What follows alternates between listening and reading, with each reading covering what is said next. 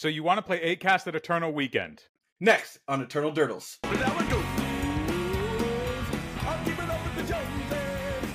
Hello and welcome to Eternal Durdles. I'm your host, Zach Clark, and with me as always, Phil Blackman. Phil, how's it going, man?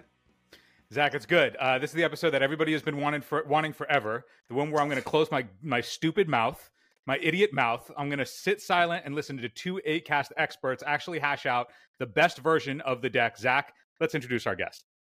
David Marchese, how's it going, man? It's going great. Thanks for having me, guys. Yeah, it's it's awesome to have you. I feel like uh, you know, uh, I feel like we've we've we've known each other for forever, but this is the first time we've actually been face to face. We just uh, constantly like go back and forth on like YouTube comments and through like '90s MTG chat. Yeah, I feel like right now my forms communication t- with you are the two you mentioned, and then me constantly telling Phil to tell you to put in Patchwork Automaton. And and I've I've finally done it. I've I've ordered them. They're on the way. Uh, you're you're 100% correct. After especially after looking at uh, I think 90s MTG just put out your uh, final match in the 1K that, They- that you won did. today, and um, just watching like what I looked at uh, as as a person who doesn't normally play the automaton uh, in that first game, I was like, oh, the game's over. This is this game is over. You've lost, and then like you t- you turned it around with a a bauble pop and uh and just like going from one one automaton to two automatons to two to like a five five with lifelink and a four a four four- with yeah. lifelink and and I mean luckily uh the opponent never hit their sorcery No. or uh, creature to to make the three uh Dragon's Rage Channeler's live, but that yeah, that game looked unwinnable to me. there was there was definitely luck um, with uh, my opponent not hitting Delirium, and I was just making sure the entire time to just never block their creatures too. Yeah. So, it, big creature plus Shadow Spear is a good combination. It, I mean that is that is the thesis of the deck, right? Is is if you can put lifelink on a big creature and it has trample too, what can even be done?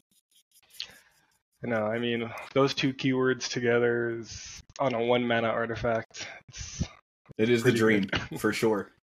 Zach, I prefer to call it the Morgul knife, uh, but but yeah, no, yeah, of course. Uh, uh, that that whole the whole like play pattern of that deck is is when you can get that out on a construct and it's like an eight eight, and you have a and you have a blocking like seven seven behind to just sit there, and even if you can switch the uh shadow spear over to the to the blocker afterwards, it's it, it's it's ridiculous. Yeah. Uh. So so I guess I, I I'd, I'd like you to take it away and tell me one, uh, uh, t- just get everybody on board with automaton because I I think it took me a little convincing. It may take uh, other people a little bit of convincing as well. Yeah, so if if we go back earlier in the year for 8 cast, um, the deck was much heavier on Sai. You would regularly see three, potentially four Sais in a deck. You know, um, 8 cast that was going tall, that was going wide. It was just value, value, value, and your your big creatures were your constructs and maybe like the one or two kappas in your deck. Um, but now, thanks to um, the testing of certain MTGO players like Swifty Time, um, who's constantly putting up great results in weekend challenges and showcases, um, Danny Bambino. Um, Patchwork Automaton is just a threat that we can put out with Ancient Tomb or land, opal, land, you know, petal. It's a turn one threat that protects itself and just keeps growing. Um, and I think what's really important right now with 8 cast is to have as strong as a turn one as possible. We already gained so much value in this deck, so I, with I think the shifting of the meta, especially with the introduction of Orcish Bowmasters, uh, the general game plan has been more to go tall rather than just value and ev- value in every which way possible. Yeah, I think I think that's one of the things too is that w- with the advent of Orcish Bowmasters and the fact that like, look, we're gonna keep drawing cards. We're not gonna stop. We're not gonna stop drawing cards, right? Like, we just gotta you just gotta Yeah. plow through the Bowmasters. Um, eh, Sai's not gonna cut it uh, in a Bowmasters meta, uh, not the same way it used to, where like every time you're drawing a card, they're just picking off your your uh, tokens or the or the value you're gaining off those tokens. So I Yeah. think I think especially in a Bowmasters meta, uh, leaning less on is probably prudent. It's just I have, have two ha- questions. yes. Two questions, real quick. On, on particularly on Patchwork going tall. Does does the skew towards going tall, so cutting some number of Sai in place of some number of patchwork, does that place a heavier emphasis on Shadow Spear being a critical component to closing a game out? Oh yeah. Uh, Shadow Spear. Honestly, like I, I don't know how well the deck would work without Shadow Spear, just because you deal so much damage to yourself tapping Ancient Tomb indiscriminately every single turn. Um, I mean, if you're not, you're just gonna, I think, fall behind and defeat the point of the deck. And the ability to just tutor it up so often, um, one like, because it's great. Life game, it's great against Delver, it's great against Shadow, like all the tempo decks.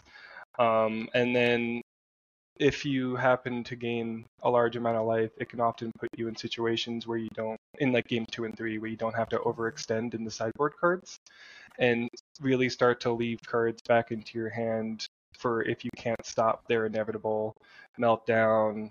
Mhm. And to go along with that, what's nice about Patchwork is that it's a two mana artifact. So now it's taxing meltdowns by an additional one mana. That's my that was my follow up question was r- with regards to meltdown is the because I, I know that I mean I've played many a meltdown in my day. Uh, the when You have. when when when when when David and I first knew that we were going to be best friends forever. Uh, he bobbled me. He saw a meltdown on top of my deck, and he Hollywooded it. He was like, "Oh, that's bad for me." And I was like, "Oh," uh, and so I was like, "Oh, whatever's on top of my deck is going to be excellent for me." So I draw it. I think to myself, "Hell yeah, fuck yeah, I'm a master gamer," and I slam it. I'm like, "Meltdown, you bitch!" And he's like, X equals "Counter zero. it with yeah, counter it with chalice." oh And- God! I should have shame conceded, but I didn't. I took You my did beating. not, I took yeah. my I took my beating like I deserved. My um, follow up was the chalice on three to stop the Brotherhood end in your hand. Yeah, yeah. yeah. Oh, it was it, it was it was exactly the kind of punishment that one deserves after uh, doing what I did in that in that moment. Uh, so so so callously. But speaking of meltdown, uh, do, I know that when when I've played against uh, 8 cast opponents in the past, that uh, oftentimes the follow up to a meltdown would be a Sai to rebuild. Yeah. like just sandbagging some number Sai and then go a little bit wide, and that's a way to like establish a board presence following a Mhm. essentially a Wrath of God. Is that is does patchwork lean so it, it does tax the meltdown but is meltdown more of a critical component of like just sandbag your remove your counter magic solely for the meltdown because you don't have as many Sais to recover or is it not actually play out that way So I play games two and three, obviously tremendously different from game one. Um, assuming all the meltdown decks are on the more fair side, um, I, I'm someone that's high on playing four force of negations. Oftentimes you'll see three, and I essentially hold my force of wills and force of negations like for the card that tells me to go screw myself, like meltdown, seeds, you know, uh, dress down, terminus, whatever it may be. Like I'm almost always just letting whatever resolve unless it's so disastrous. Like obviously you always have to counter like Lilith Teferi unless you have like creatures to immediately kill them. But um, games two and three for me always comes like counter their hate. Yeah. Mhm. If it's not hate and you can afford to beat it in any of your other ways, even if you don't have that way in your hand right now, let it happen and counter hate. I have uh, multiple VODs on 90s MTG that end with me just holding like two forces, three forces of blue card. I just stop playing cards. I'm like, I have the win on board. Just hold every single force possible to the sideboard cards that they, they Yeah. hate. I think often you're going to new. find that uh, that when when someone's casting meltdown, they have a backup counter to counter your counter, so you actually do need a, Yeah. a second one anyhow. I- I've I for a long time didn't understand um, the Hydro Blasts that players um, were putting in the sideboard. Um, I did recently swap to them. This was although I think it might no I played it for the 1K. Um, and because all of a sudden I've become a little lower on Chalice, Yeah. especially in sideboard games. Uh, I, I think Chalice just has a really hard time getting there unless it's against like really certain decks. Like Chalice against, Chalice against Death Shadow is disgusting, but yes, get uh, rid of your chalices. Yes. I mean, I definitely yes. like on the draw. I'll like I'm still on the full four, but on the draw, I'll usually board like two out just because it's significantly weaker on the draw. Yeah. And I like a lot of the times I'm not losing to one mana spells. I'm losing to the the hate card. and if I just don't let that resolve, I will win. yeah, yeah. The the four force negation in the board reminds me very much of uh, it's it's a very doomsdayian uh, style of sideboarding where it's like you just have you you don't actually have like a removal or anything to like stop the thing that is going to stop you. You just like don't let that thing actually ever resolve between yeah. eight forces. Zach, you're on four force negation in the board too, right? I'm on uh two, but currently I'm playing three Flusterstorms so hmm. that they yeah. can get through my uh, Chalice of the Voids as well.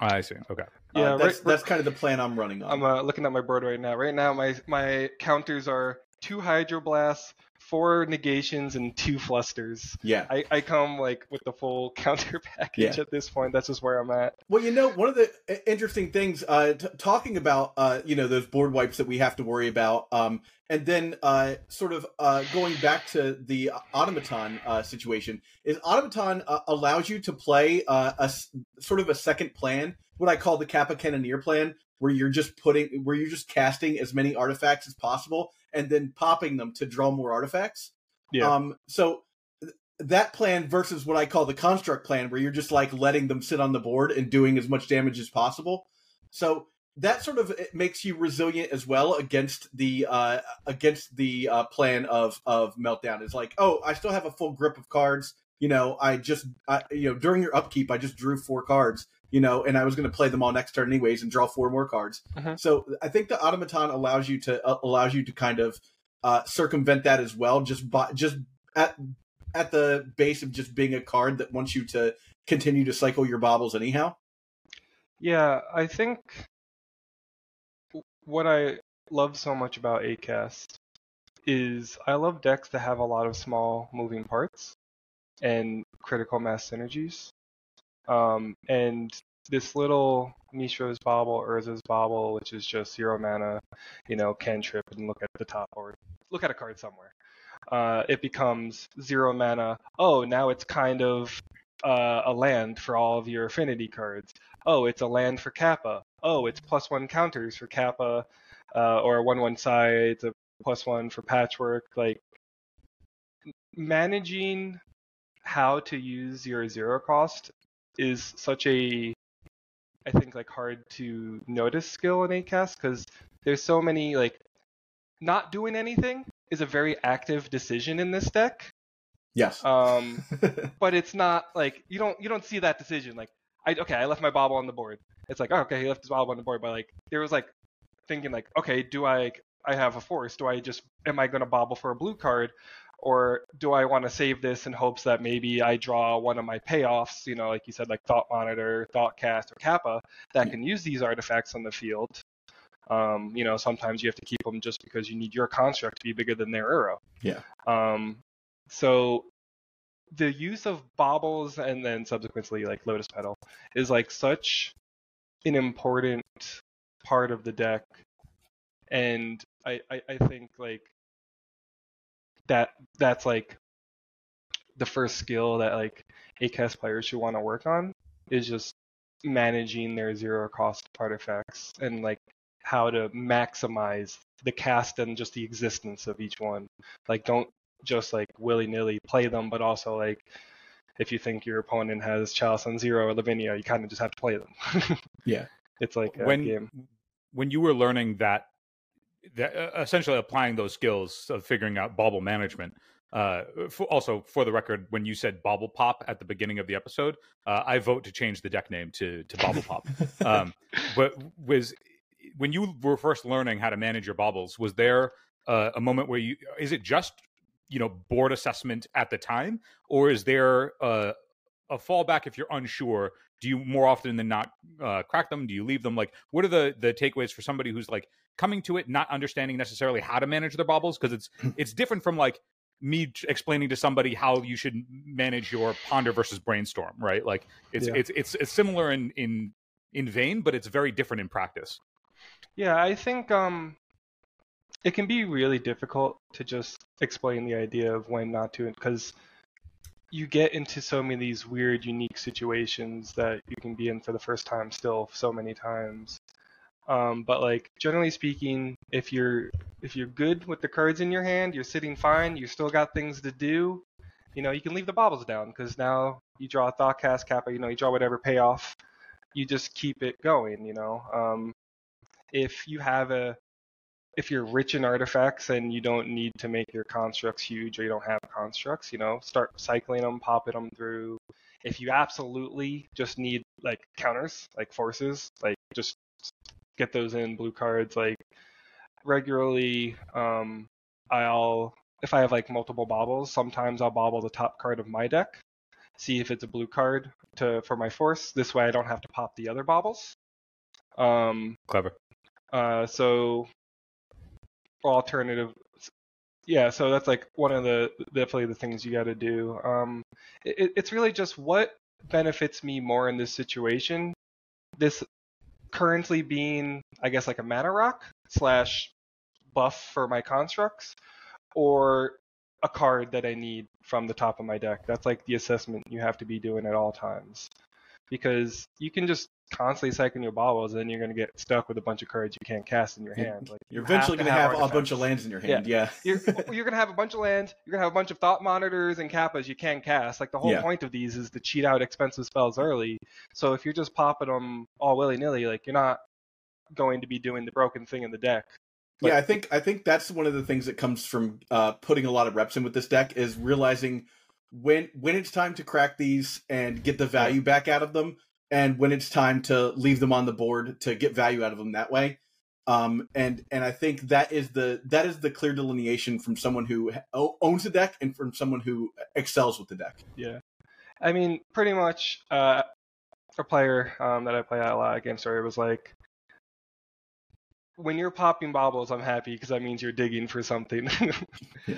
uh, and then on top of that, um, it's just it's either you're behind or greatly ahead if you're popping. That's like pretty much the two situations. If you're in the Mhm. middle, you probably leave them on the ground. Yeah. Quick question before we talk about uh, some different matchups. Yeah. Uh, are, are d- does it tilt you as much as it tilts me that there isn't an Emry printed that says affinity for artifacts yet? I I don't always enjoy the inconsistencies in wording or potentially lack thereof. Uh, let's see. This spell costs one. Yeah, I should just say affinity. Um, It Right. is the exact wording right. of affinity. It is. It it is. should it should just. It's like uh, how consider is surveil, but they didn't want to write surveil. Yeah, and now they've errated it, so it is surveil, It so it'll I trigger know, surveil's could- matter. But I it could have just been surveil draw a card. Like, look, it's succinct, Mhm. easy. But no. way cleaner, way cleaner. All right, so I, I want to uh, quickly chat about uh, some um, matchups that you uh, enjoy seeing across the table and matchups that you don't like seeing across the table, Yeah. uh, and then also uh, how, if at all, the mirror and how you navigate it changes with the adoption of automaton versus the heavier Sai builds versus something like a painter build, and uh, how you go about those. So first off, what what are the matchups that you're like? If you could go down into, if you could go to Eternal Weekend, all 15 rounds, you're like, if I sat across this every round, that would be a blessed weekend. I propose we start with the mirror. Actually, I I am not the I, I'm the miracles bro, so I'll let the eight cats guys I have at it. propose I propose we start with the miracles, uh, David. Mostly because I think that's my favorite match to go up against because it leverages it's pure skill on on leverage. Like you Yeah. basically are put up against so- somebody else who you have to assume uh, has has less reps with with the deck than than you do, and then and then you get to just show them how how you play the deck differently than them, and and for a deck with so many options uh, it, it can often you can often throw people off by do by doing the opposite of what they expected and leading them into situations like you said where where they think you're digging but you're ahead Yeah. Um, so my first comment on the mirror is if I know going into the match that it's the mirror, I'm very unhappy.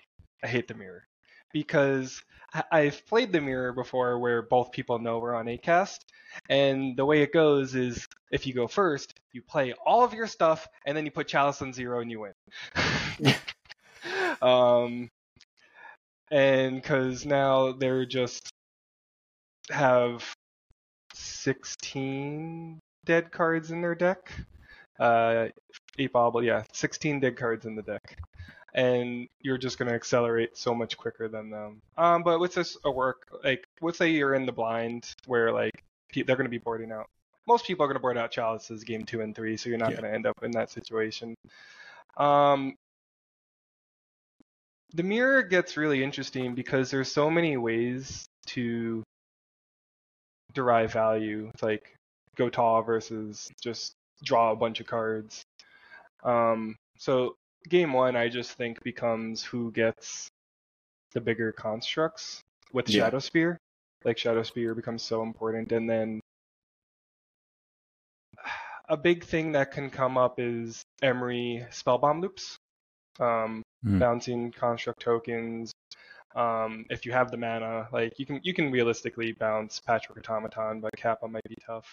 Kappa is kind of like the mirror breaker, because if you end up in like giant creature standoff, um, obviously you know you play an artifact, Kappa triggers with its five million words of text, and now it's unblockable. Yeah. So, in ideal world, you have Kappa with them not having the ability to pay the ward, and you can just like cheat wins that way. But um, assuming no Kappa, it's just uh, big creatures with shadow spears and like. I'm trying to think what I would want to counter. I mean, Emry's probably a big one because neither player plays any removal, so the Yeah. second an Emry sticks, it's if you just can going to be stop if you can stop Emry, I find that that's that's Yeah. the be- the best thing you can do against the opponent, especially uh, because if the game does go long, Emry Emry just puts it way out of out of your uh, out of your reach. Emry has sold so many games for me, just being Library Alexandria on crack. Yeah, I find that in the mirror, uh, the the thing that differentiates uh one one like a winning a, a winning match uh from a losing match is in game one whoever gets their second urza saga is generally the person that Yeah. that ends up winning because the first urza saga generally gets shadow spear the second urza saga goes after so, some value piece it's either uh uh they they you, your opponent has Emry, and you're like, all right, I'll just get Pithing Needle and stop you from from doing shenanigans, and then you have you know four eight eights, uh, Yeah. or it's it's you get uh, the bauble and you just set them or bauble, you get the spell bomb and you just set them back like two turns. Another way that I've won Urza Saga mirrors, so not just 8 cast like Painter, like anything that relies heavily on Urza Saga, is if you're going first and you drop turn one Saga and they don't, like I've been against a lot of opponents, I go turn one Saga on the play, they go turn one Saga or turn two Saga, sorry, on the draw. I don't get a Shadow Spear. I get a Pithing Needle. I make two constructs. I get a Pithing Needle. I name Saga. They Stop get no constructs. Yeah, yeah, yeah. Like, it turns off that the rest was their whole but- plan. yeah, Yeah. it's like like pity needling my own saga has won me a lot of games because I was just ahead.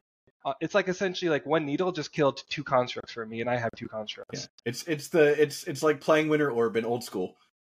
Yeah, so it's it, it's it's so like going first. I mean, like you can always say that, but going first is so important because if they go turn one saga and you don't, like you're in trouble. Yeah. And then out of the board, uh, we see things like Hurkyl's Recall. yeah. Um, I, I mean, I, for me, it's like Brazen Borrow and Hurkyl's Recall are the cards that, like, to me stand out in in the mirror. But I I don't know that I have a lot in my board. I just kind of try. Oh, and Haywire Mite. Oh yeah. Haywire, Haywire Mite. Mite is is bonkers, Um, obviously. So my boards changed a bit. I used to have Hurkyl's Recall for like the last six months of my board, and I only just recently took it out. Uh, I find I verse less artifact decks in paper. Yeah. Um, you can definitely verse more online where people are more willing to play various Grim Monolith combo decks. Um, but the reality we live in with paper is, you know, people are just significantly less likely to invest into those decks and also just play them in paper since it's just so nice to play online when it does all the counting for you. Yeah. Um, but I would pr- I would bring in dismembers, um, just because killing Sai and Emry is just too important. Um, and this way, they can resolve in Emry fine, and it's, it becomes a one for one rather than two for one with the Force. Um, I was going to ask if this dismembers that uh, I saw your 1K list was running the board. You were running three, right? yeah. Uh, three, Yeah. I was, sorry, go ahead. uh, I, I was going to ask if the, the dismembers that, if those three dismembers, if that was something that had, had been around for a while to stop those kinds of creatures, or if that was an adoption because of Bowmasters being everywhere in the metagame. No, um, so Dismember has definitely been like a staple since I've. So I- I started playing Legacy this year, uh, and then I started Paper in April.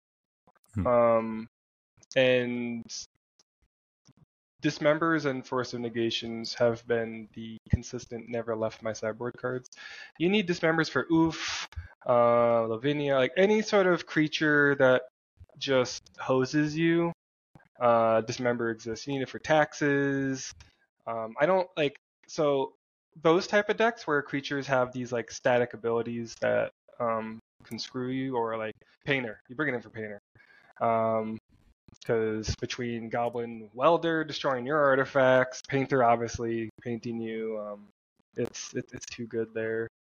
We we just don't have access to good kill spells otherwise, so uh, Dismember just fits that slot perfectly, and the life loss is often not a big issue because Hmm. you just gain it back with a big creature in Shadow Spear. Yeah, the off of uh speaking of damage, Zach, this is a great opportunity for you to get those psionic blasts out of your board. Yeah, yeah. I mean, you can, Sonic Blast works really great with uh with uh, Ancient Tomb, right? I saw someone over the weekend challenge got I think it was like 17th or something, and they played three main deck go for the throats in their eight cast list. That- They're on black. They went over to black. Yeah, people went on to black for a bit just because black was already our most common sideboard color outside of blue. Yeah. And then Hmm. some people were trying Bowmasters. Um, supporting a second color is actually really easy in 8th cast because in my build alone right now, I have eight rainbow sources um, Yeah. between four petals for Mox Opals. And, And then- Saga can get it if you need it, right? Yeah, and, and Saga can fetch those things. Um, uh, and then on top of that, what some people do is they drop one island for one Spire of Industry, um, which is the Artifact Rainbow Land. Mhm. Um, if you have an Artifact Rainbow Land, I should say. And uh, so that's like it's nine sources to cast your spells, which is like very doable, especially when you can like tutor Mox Yeah. Opals and stuff. I, I, I remember Zach. You were saying that Haywire Mite has been a constant, Yeah. uh, you know, thing that's been im- immensely useful for you, particularly at fighting other sagas, and that you've never played a green source in your deck. No, no. Well, I mean, I, I think I picked up Haywire Mite as soon as it got printed. I was like, oh yeah. yeah. this is a one mana artifact. We, I mean, every time a one mana artifact gets printed, we're like, hmm, will this work with Urza Saga? And Haywire Mite, I was like, this exiles. It's so good in the mirror. It's like you just have to risk not having the mana to play it. Like you're gonna, you're top. probably going to. What's that? Yeah, RIP, RIP, RIP top, but it'd Yeah. be in every Ar- Urza's Saga deck. Oh, RIP top, but get but get your candy trails now. Yeah, Get- I, get I 'em. think Candy Trail. Uh, it's it's funny. It's funny that you mentioned that. I was going to bring that up uh, near the end, but Ca- Candy Trail is a card that just seems like perfect for this deck with the life gain and the and the scry and the draw all put together.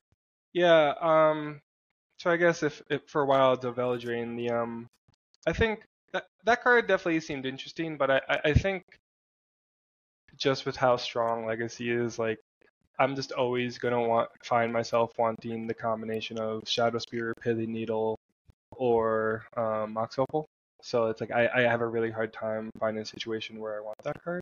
Yeah. The card that I've been paying attention to from Wilds of Eldraine is uh how do you pronounce this? Syr Ginger the Meal Syr Ginger, we talked about this uh, on on the set review. It looks like it looks interesting as far as uh, Yeah. you know being able to take out like a Narset that would you know kill all of your uh, draw effects.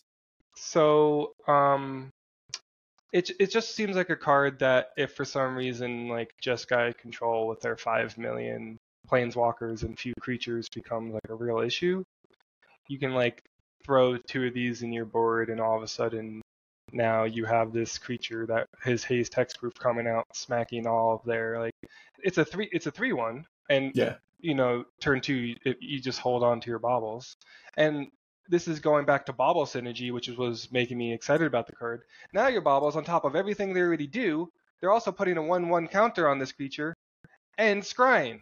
Yeah. So it's it's Scry draw a card for zero mana. Yes. Ridiculously good.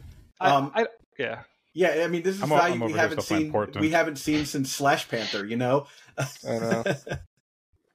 I, I was going to say for for Syr Ginger, I remember the the only time where I've ever felt like I'm able to like get myself enough breathing room to like be competitive in this matchup is when I have a Karakas on the table.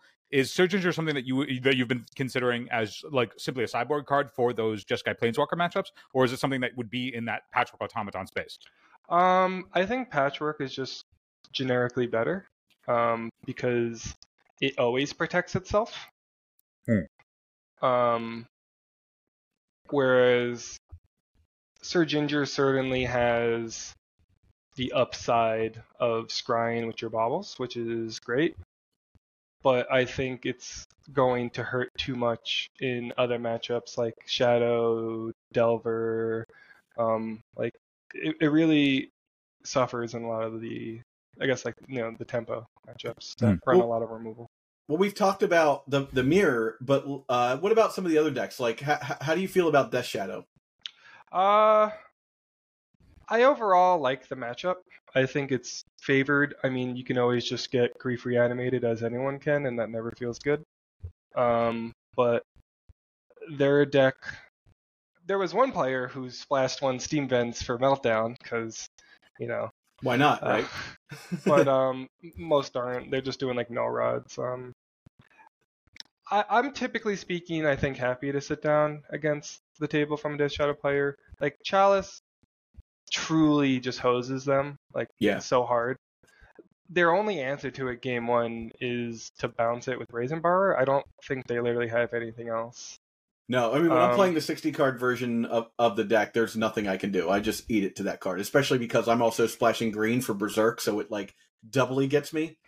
Yeah. Um, but yeah, the 60 card version has no answers. they can put big creatures i can put big creatures the the issue just comes like i always feel confident that i can beat the first bowmaster it's the second and the third one that really become the issue Three So- Bowmasters. Oh, well just like you answer the first one and then because like a lot of the times with one the way i beat bowmaster is like i present a big creature i just keep attacking with it and eventually you're going to have to block with the bowmaster. And then all the cards that say draw cards i just do that. Yeah. um but it can be tough when the second bowmaster comes out now like you could have like been really low on gas and you might really need to draw cards which then you know obviously you know the end result of drawing cards bowmaster out um so i love i love the death shadow matchup overall but they can always just get you um i I was gonna, yeah go. I was, I was going to ask on the before we, we go to another deck list uh, is how you guys combat Null Rod. And I mean, again, uh, everything that I'm I come at is from the experience of like the person who's playing those hate pieces. Mhm. It's like I have played Null Rod before, and what I find is that it. It it's, it always seemed like it was relatively easy to play around because you just put big bodies and then start beating me down with the bodies and like you know, uh, the, Emry just recurring literally any artifact of the yard is also an anthem effect, and so it's like I always felt like the the Null Rod was actually really anemic. Uh, I mean, more anemic than I wanted it to be as like a card coming out of my board Yeah. for the artifact deck, Yeah. and like obviously you can bring it against Storm and stuff like that where it's really powerful. But like I always felt like uh, against uh, eight cast it was like a six and a half, a seven. Yeah, so any of those effects, Null Rod, Ouphe, uh, Stony Silence, um, I guess also Karn, but he's a lot more of an issue than the previous three. Um, I've beaten those being resolved um, plenty of times before. If you have an Urza Saga and a bunch of artifacts down, it don't matter. Yeah. like okay, I can't use these, but I can still turn my 8-8 sideways. Yep. Um, it's it's like, and you can absolutely get got. It's just like, because if you if you if you land it on turn two and I just don't have a good enough setup and no sagas, like, yeah, you, you can beat me, but I can still cast a kappa with improvise. You're not stopping the improvise effect. Yep. Um, so there are definitely a lot of ways to beat those cards after being resolved. But a lot of the way I play against Death Shadow is I understand like that's their only artifact hate card. Like I haven't seen them play Hurkyl's Recall.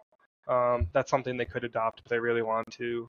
Uh, some of them, and like I think it's telling that you see one player who did well, who splashed his Steam Vents just for like meltdowns and maybe Yeah. like maybe a pyroblast. I don't know, but definitely for meltdowns because they they thought that the null rod just wasn't cutting it.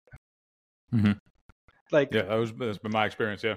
them existing still counts for all the things that counts up your artifacts.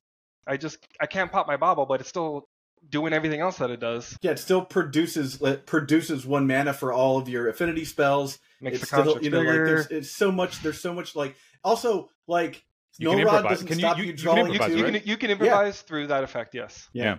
And it doesn't stop you from drawing two with your thought monitor comes on the board. Yeah. It's still a flyer. It still draws two, so it gums up the board. Uh, I, I and, and like I said, there are so many times where yeah, you, like like you just said, uh, that it's you have an eight eight on the board and you weren't going to pop them anyhow. You're just going to swing in with your with your Urza Saga. Um, I, I the only real answer that I play and and I've used it a cou- couple times is is doing Brazen Borrower on one to like get a, get a couple of draws off. of. But Or nine times out main of board 10 auroras. yeah. Nine times out of ten, it's just uh, you know, like it's not a meltdown, so you're like, whatever, I'll get to that eventually. I have a, a question for uh, you know, not being unable to come to a, an archetype without trying to make it worse. Uh, have you guys ever thought in that uh, post sideboard slot? And the reason that I'm thinking about this is because Zach, I remember at uh, SCG Baltimore, you played again, you played a mirror, and your opponent had an Urza Lord High Artificer in the sideboard He was on Blue as a Painter. mirror breaker. Yeah. Oh, he was on Yeah. Blue Painter. Okay, Yeah, yeah. yeah. But uh, so but there are some cards that like are in and out of you know talking about Syr Ginger is potentially an out in the sideboard. Uh, you know we saw that that that player had an Urza's Lord High Artificer in the sideboard. I remember when I was trying to approach 8 cast a little while ago before you know I got stubborn and went back to counterbalance.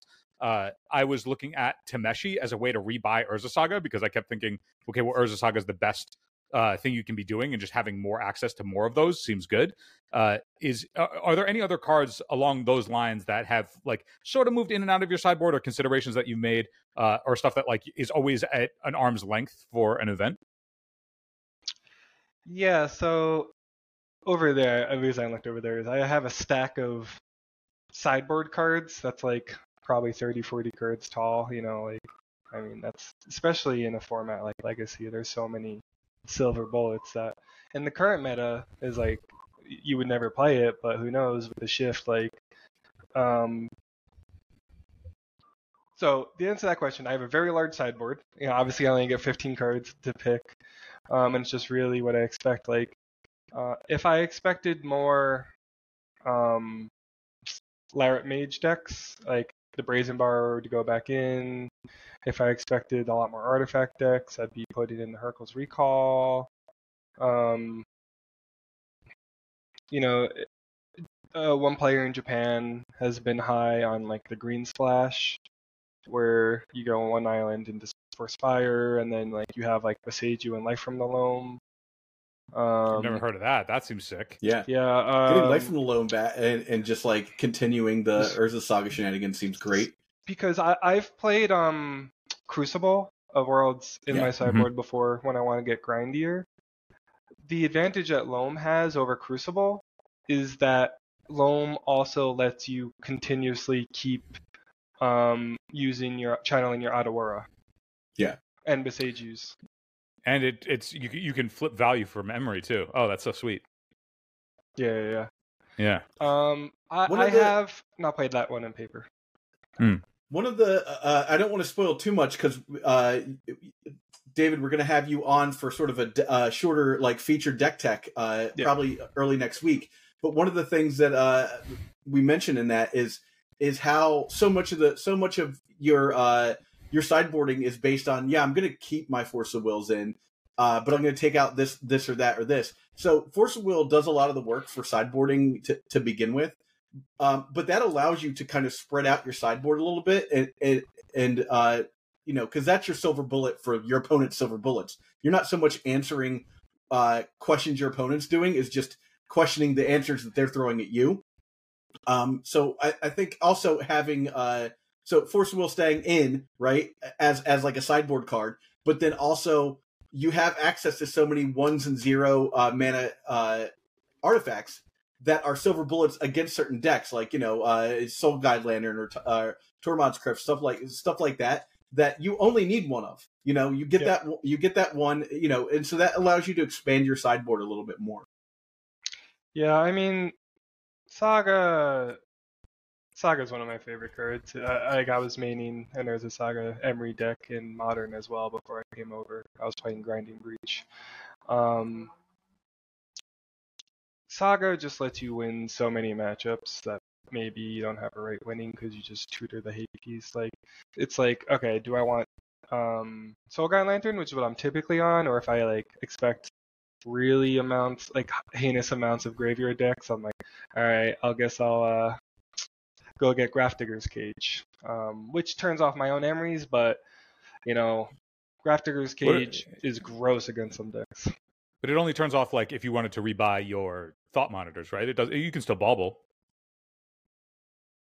right? Yeah, you no, can. you, my- can, you can cast cards from the graveyard. Yeah. It stops everything. Yeah, exactly. Oh, okay, okay. I see. So, Yeah, yeah. like for example, against Reanimator, obviously it stops all their creatures yeah, coming in, but it also stops them from flashback, um, faithless looting, and cabal therapy. Yeah.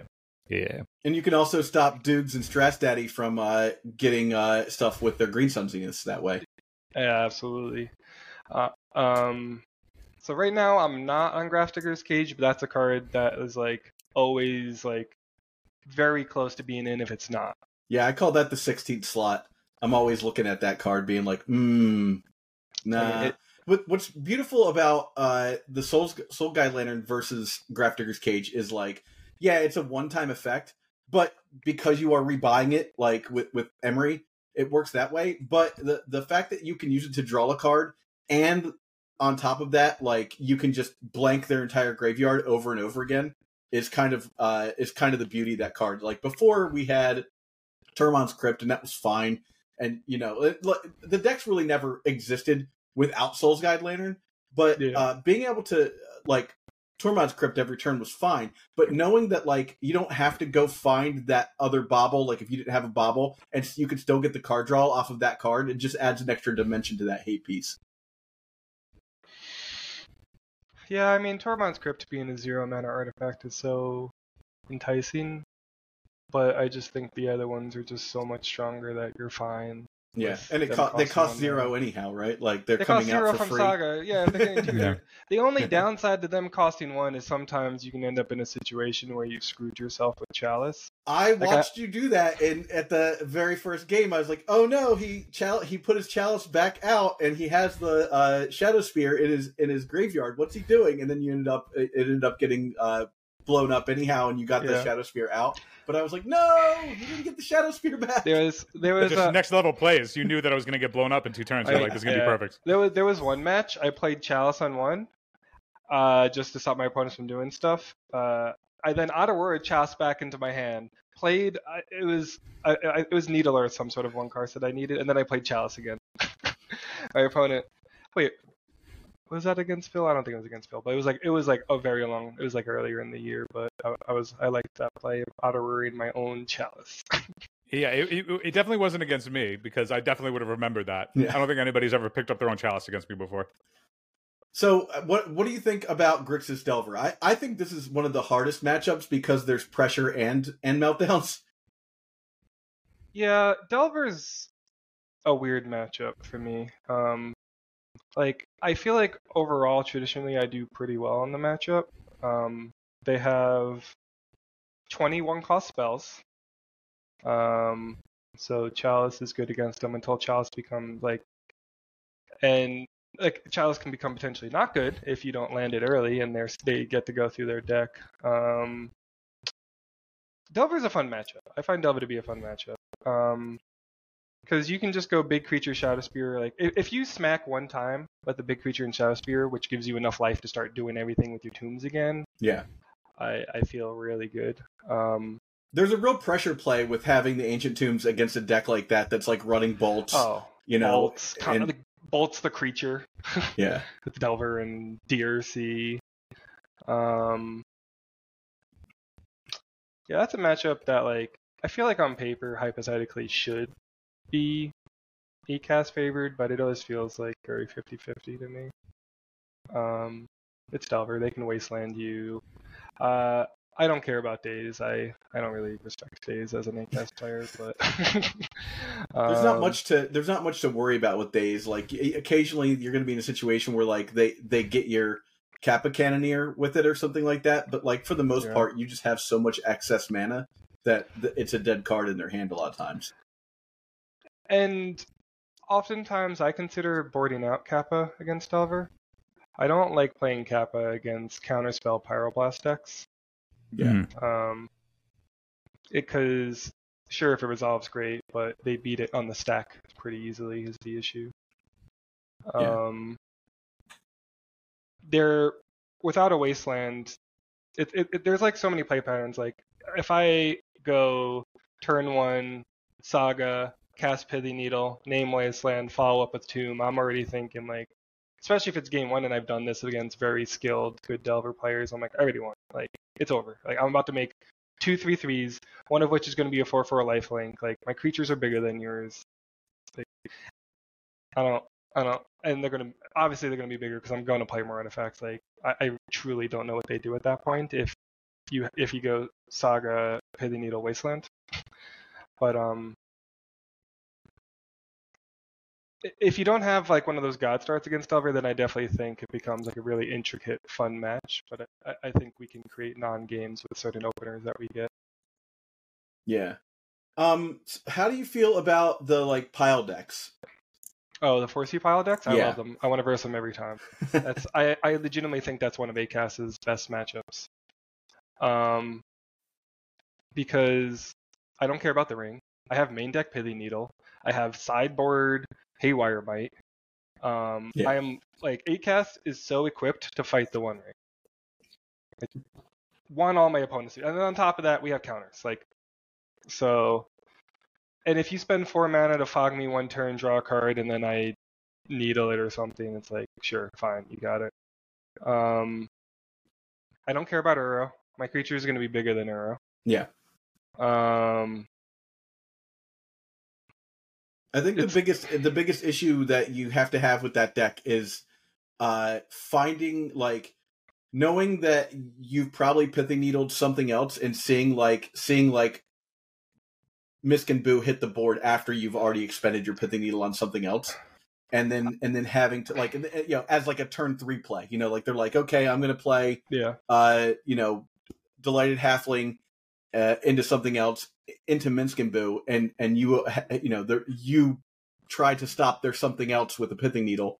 I feel like I've been noticing, at least just just in the local meta, like slightly less Minsc and Boos in these 4C. Like I'm calling them like 4C legends now. Yeah, Um, because with like delighted halflings, like. Uh, okay, so delighted halfling, turn one delighted halfling into turn two Teferi is terrifying. If they do that, I am not in a good position. But if they don't do that, I like I don't know.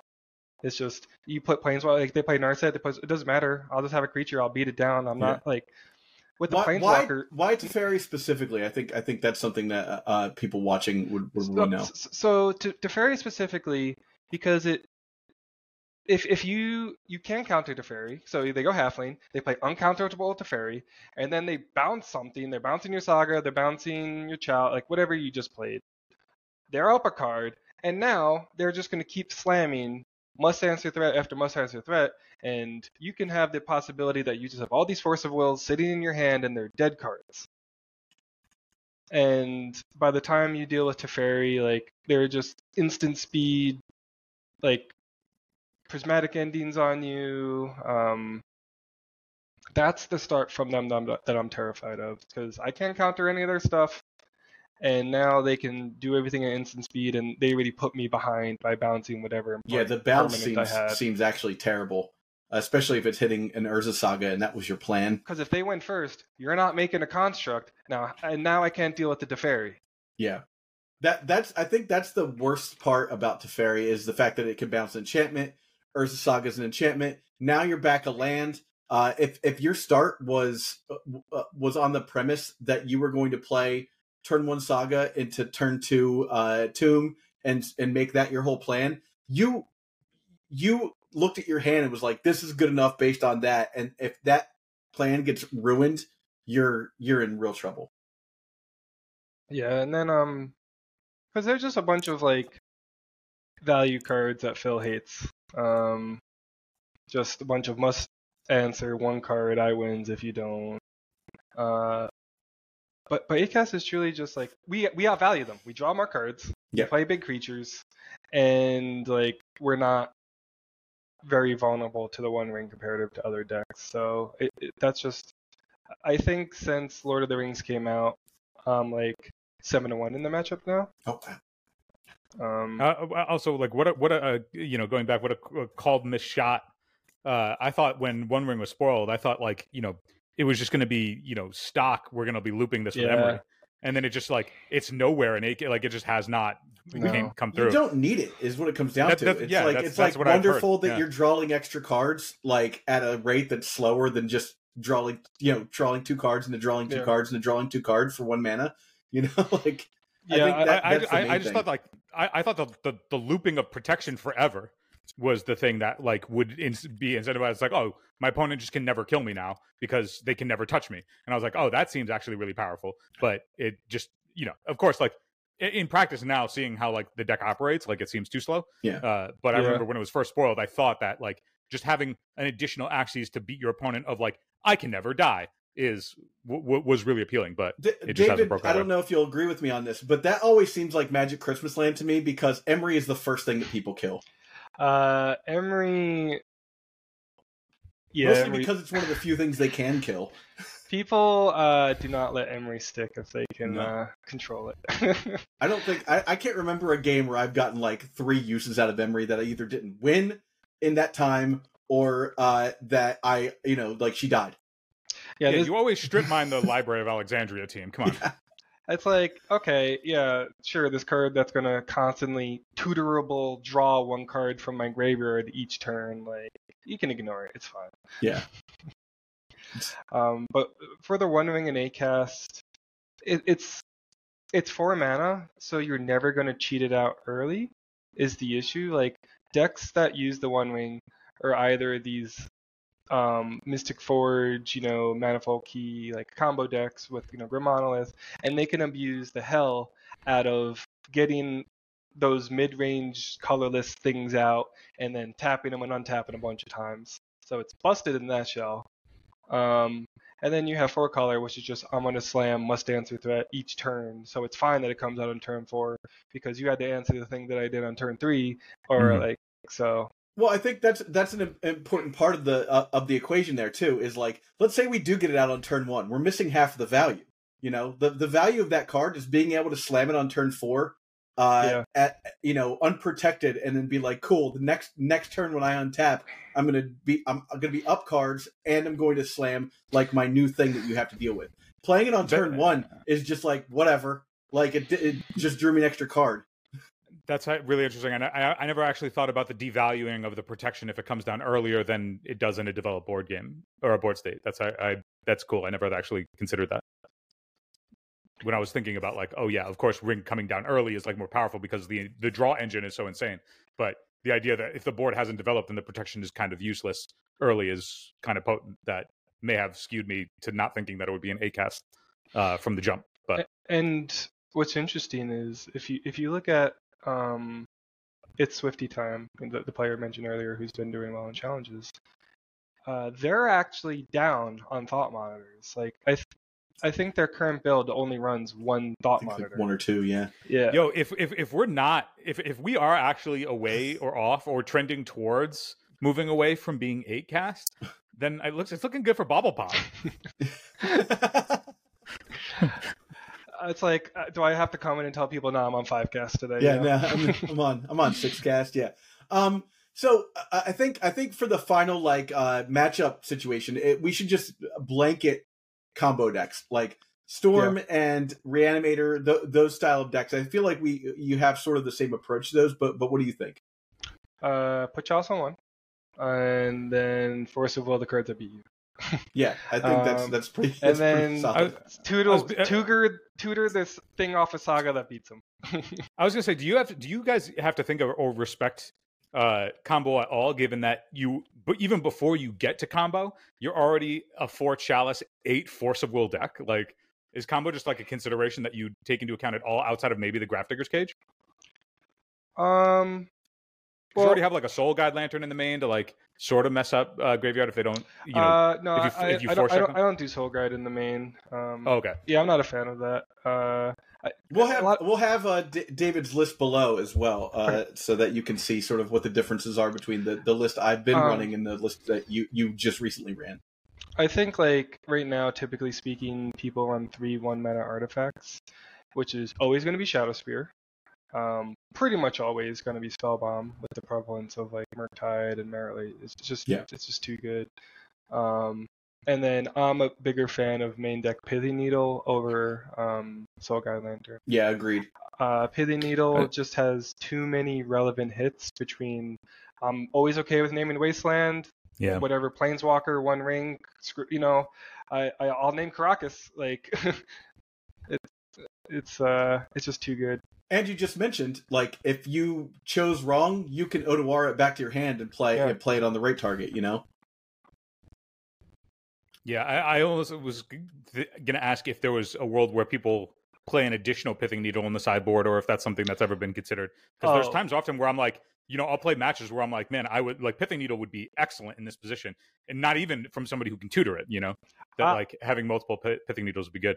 I've definitely considered all the time going up an extra Pithy Needle. Mm-hmm. It's like Pithy Needle. It, it's such an unsung MVP of the deck. It's won me so many games. Like a lot of times, you're like, "Oh, get Shadow Spear." I was like, "I don't need Shadow Spear. I'm gonna just get Pithy Needle and name the one card that I'm afraid of." Yeah. Because it's like, I- I, was gonna say we we we've we, David and I had like a, a stretch where for like two months every we were just getting time. pair every every single Every week. time. I've seen the Somehow- matches. I've seen the matches. Somehow we always yeah. And there, there was there was one time where you know an Urza Saga was coming off chapter three. I had a fetch in play, and this was post board, and I'm like, I don't need to crack the fetch right now. There's no way that he left in Pithing Needle, and then he gets Pithing Needle and names my fetch, and I like audibly was like, it's still in, but like why? And then I was trying to, I was like racking my brain. I was like, what is in my deck that he would possibly want this for? And then when we talked about it afterwards, it was like, yeah, I had to keep Needle in for Karakas, and I was like, oh, I'm an idiot, I'm an idiot.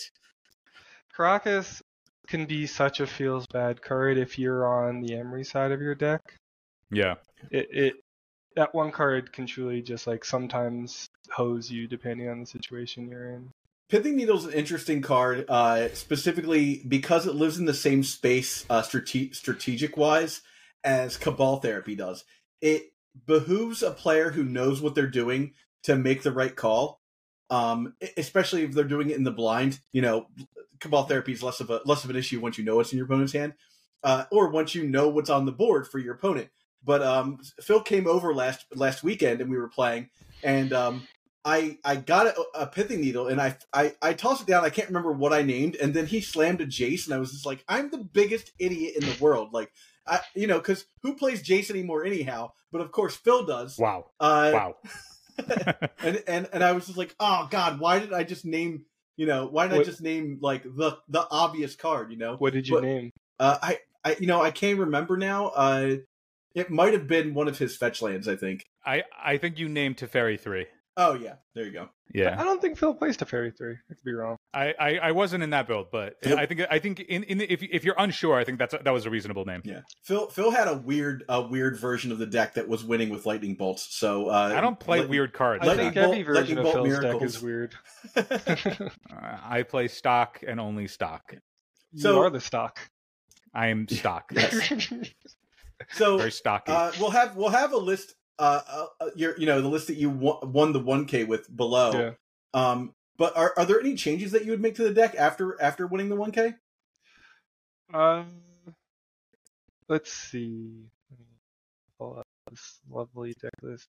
Uh, I mean, so the metas, I think, in terms of changes to deck list, I just started testing out online uh, the Swifty build, which is four Kappa, oh, sorry, um, four Patchwork Automaton, three Kappa, um, only two Chalices, um, one Thought Monitor because, and then the big thing um, that's a good bit different is two uh, Metallic Rebukes.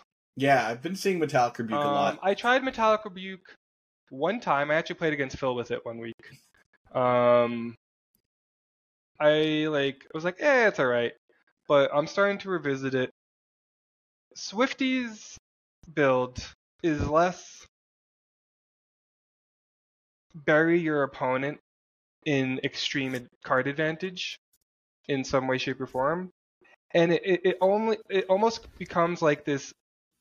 I'm gonna I guess merge a lot of words together, like stompy, like tempo-ish deck. It's like it's like a taller Delver because you can go turn one patchwork, have backup with your one mana counter, which is going to counter anything. It's not a conditional counter, and they're not going to have the three mana to pay for it. So it, it's just play it an early threat and then protect it with counters. You know, because he's on six counters instead of four two of which don't require you to pitch another card, and it's really easy to just tap one blue source and two artifacts. Yeah. Mhm.